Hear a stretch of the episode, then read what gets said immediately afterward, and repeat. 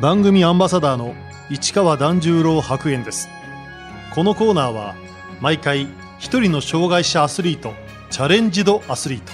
および障害者アスリートを支える方にスポットを当てスポーツに対する取り組み苦労喜びなどを伺います。義足のプロゴルファー吉田隼人です。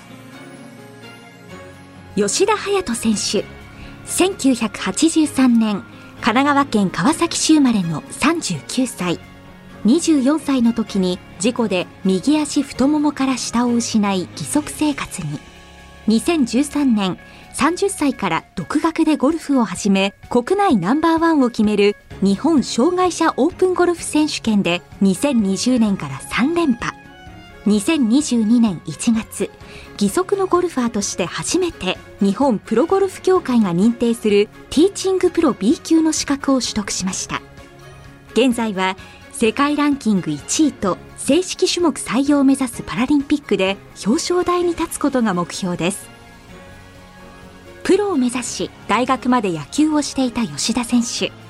大学生の時は、今、ピッチャーと外野手両方やって、トンの選抜に選ばれるぐらいまではやってました。社会人のプロのクラブチーム入って、1年半ぐらい経った時に、もうプロっていうもの自体がさすがに色々厳しい状況っていうのは、やっぱり自分でも分かってきて、区切りをつけて、次の進む道を考えました。もう一個、プロ野球選手以外に消防士を憧れてたので、消防士の勉強しながら飲食店でアルバイトをしてました。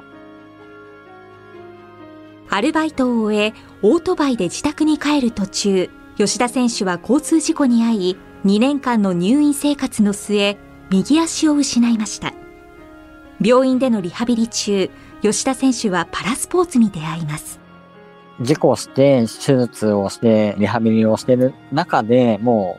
う、理学療法士の先生といろいろこう足がどういう形に今後なるかわからないけど、例えば足がなくなってしまった場合、義足っていうこともあるよっていうことを教えてもらって、で、義足を使ったスポーツっていうことも、いろいろこう、教えてもらったのがきっかけでしたね。でも最初は日常生活がしっかりちゃんとできるようになるまでは、リハビリしたり、歩くことっていうのが一番かなっていうのは思ってやってました。ゴルフを始めたきっかけは？病院のリハビリで通院で通ってる時にですね、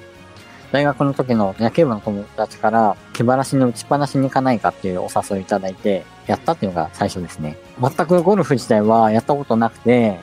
悔しさしかなかったですね。空振ったり、野球のやってた時は、ピッチャーが投げたボールを右に打ったり左に打ったりってこう楽に打ってたのに、止まってるボールなのにこんなに打てないんだっていうところが一番ショックだったところですね。義足と自分の足で打つのとでは違いはあるんでしょうか？義足ももう歩くための義足なので、こうねじったり、そういうことができなくて、もう本当に膝の関節は縦にこう、膝を曲げるにも縦にっていう感じですね。足首とかもただこう歩くためについてるだけっていう状態だったので、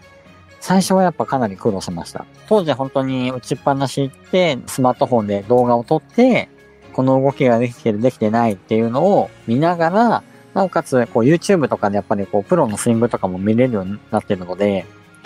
それをこう参考にいろいろ自分ができる動き、できない動きっていうのをこう見ながらやってましたね。30歳から本格的にゴルフを始めた吉田選手。挑戦しようと思った理由は？社会復帰ももう30歳頃にはほぼほぼもうできて、仕事としていろいろできるようになってきたので、なんかスポーツをって考えた時に、ゴルフっていうのがやっぱこうリハビリでやってた分、一番スタートに入りやすかったっていうのが一番ですね。それと、ゴルフっていうのがですね、障害者も健常者も同じ条件でやるスポーツっていうのが一番僕がやってみようと思った理由ですね。30歳から本格的にゴルフを始めた吉田選手。競技環境も自分で整えていきました。仕事自体をもうゴルフに携わる仕事をしたいと思って転職しました。読売ゴルフクラブっていうところで、ゴルフ場の仕事しながら自分で練習もしつつっていう形で、今はそこの所属プロっていう形でやってます。パラゴルフにはどんなカテゴリー分けがあるんでしょうか？カテゴリー分けがですね、結構国によって違ったりもあるんですね。日本だと腕の障害、足の障害、麻痺、車椅子だったり、内部障害だったりっていうカテゴリーがいろいろあります。まず、その各部位のところでカテゴリーを分けつつ、それとはまた別にグランプリの部っていう形で、まあ、障害の総合ですね。あの、障害問わずゴルフの上手さだけで競う部門っていうのもあります。片腕切断など上半身に障害がある選手はどう打っているんでしょうか？僕が知ってる人で片腕のプロゴルファーがいるんですけど、その人は形で打てるようにグリップの仕方だったり、クラブの重さやバランスだったりっていうものをこう工夫されてましたね。やっぱりこう話を聞くと、やっぱりこうできることできないことはやっぱりみんな多々あって、車椅子の方は腰をかける部分とかに人によってはこうベルトをしてスイングした時に上半身がいかに動いても下半身がこう椅子からずれないようにベルトをしたりとか車椅子の椅子の部分が少しこう回転できるようになったりとかっていう工夫はされてました。吉田選手のゴルファーとしての強みは？僕の個性はやっぱりこう右足を切断して右足が義足っていうのが個性だと思いますし、あとはその個性を活かして足がこうなくても僕の武器としてはドライバーの飛距離だったり、クラブを振れるっていうのがやっぱり強みでもあるかなと思います。完全に野球の経験が役立ってますね。吉田選手にとって転機となったのは、2018年、障害者ゴルファーの日本一を決める大会、日本障害者オープンゴルフ選手権。この時、吉田選手は初めて3位に入賞しました。当時、アメリカの選手を招待で呼んでて、彼がかなり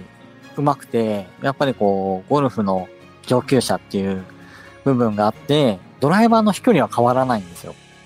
だけど、スコアは全然違うっていう。でも、なんとかくっついてきて、あの、その彼の背中を逃さないように頑張ってきた結果が3位になれたので、大事なところはこういうことなんだなっていうのは、その彼の背中を見て学んだっていうのが一つと、自分の良さっていうのが、やっぱり世界的に見ても飛距離が飛ばせるっていうのは自分の長所だなっていうところを彼が教えてくれたので、あとはその飛距離をコントロールすることが大事だっていうアドバイスもくれたのが彼だったので、そこで自信をこう持つことができるようになりましたね。2020年日本障害者オープンゴルフ選手権で吉田選手は念願の初優勝。目標だった日本一のタイトルを手にしました。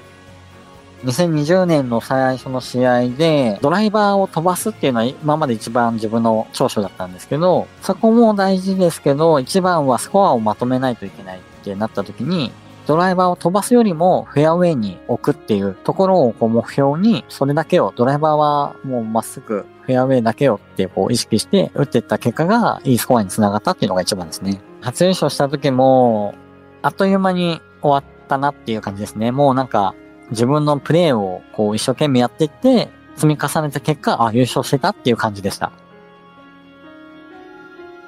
初優勝の後、2022年まで大会3連覇をした吉田選手。去年は7月に全米ゴルフ協会の主催で始まった障害者ゴルフの国際大会、アダプティブオープンに日本代表として出場しました。USGA という全米ゴルフ協会がですね、あの、障害者の大会を正式な国際大会として開催するっていうことが発表されて、2028年のロサンゼルスオリンピック、パラリンピックの種目にゴルフっていうものを種目としてやりたいっていうことで、そのための活動の一環だっていうふうには聞いてます。レベルが高い選手しかいなかったですね。まあ一つはやっぱりアメリカで開催ということで、アメリカの選手はもちろんのこと、ヨーロッパの選手もいらっしゃったりとかしてて、やっぱりこう、障害はみんな別々であるんですけど、ゴルフの上手さだけで集まってる感じだったので、すごいやっぱり勉強になる大会でした。この大会に参加して、海外の障害者ゴルファーたちと話すことができたのも大きな収穫になりました。一緒にこう、会話しながらラウンドしてました。英語そんなにできないんですよ。ただ言ってることはなんとなくゴルフ用語だったらわかるんで、もう身振り手振りっていう感じですね。義足の選手、アメリカの選手でもやっぱこういう時どうしてるんだとか、こういう時は、こう、俺はこうしてるけど、お前はどうしてるんだとかっていう会話をしたりとか、すごいこう、国が違えど悩みは一緒なんだなっていうのは面白かったですね。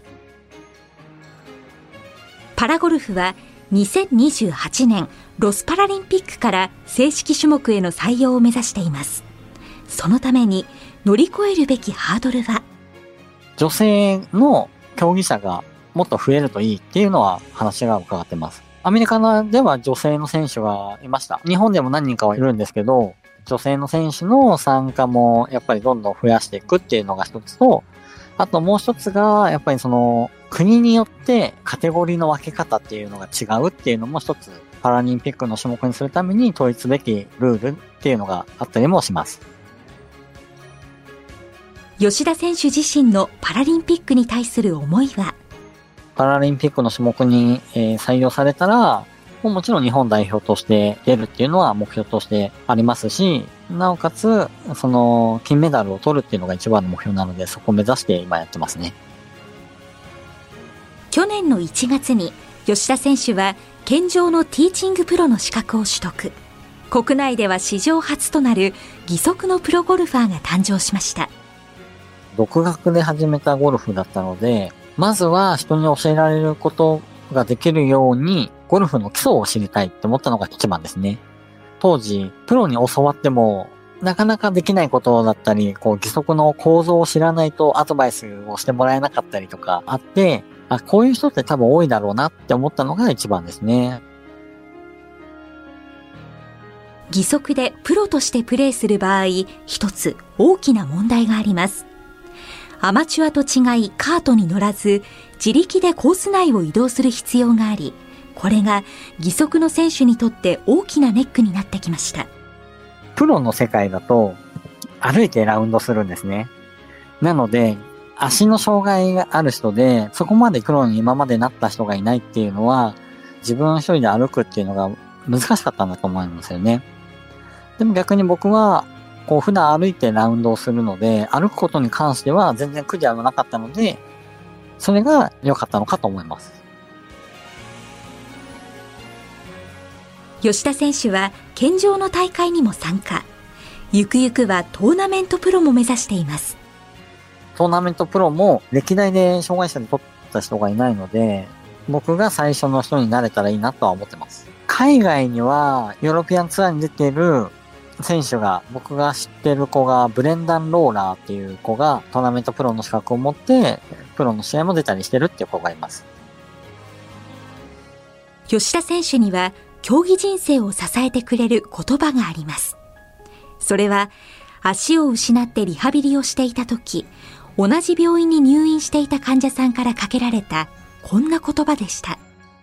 一緒に入院してた5歳ぐらい上の方から言われたのは、吉田くんはここであれっていう言葉をおっしゃっていただいて、君は君で自分がやりたいことをこうやろうとしてるし、それをするための努力を惜しまないっていうところがやっぱりすごいところだと思うっていうことを言葉をいただいて、それが今でも僕の心の支えの言葉になってますね。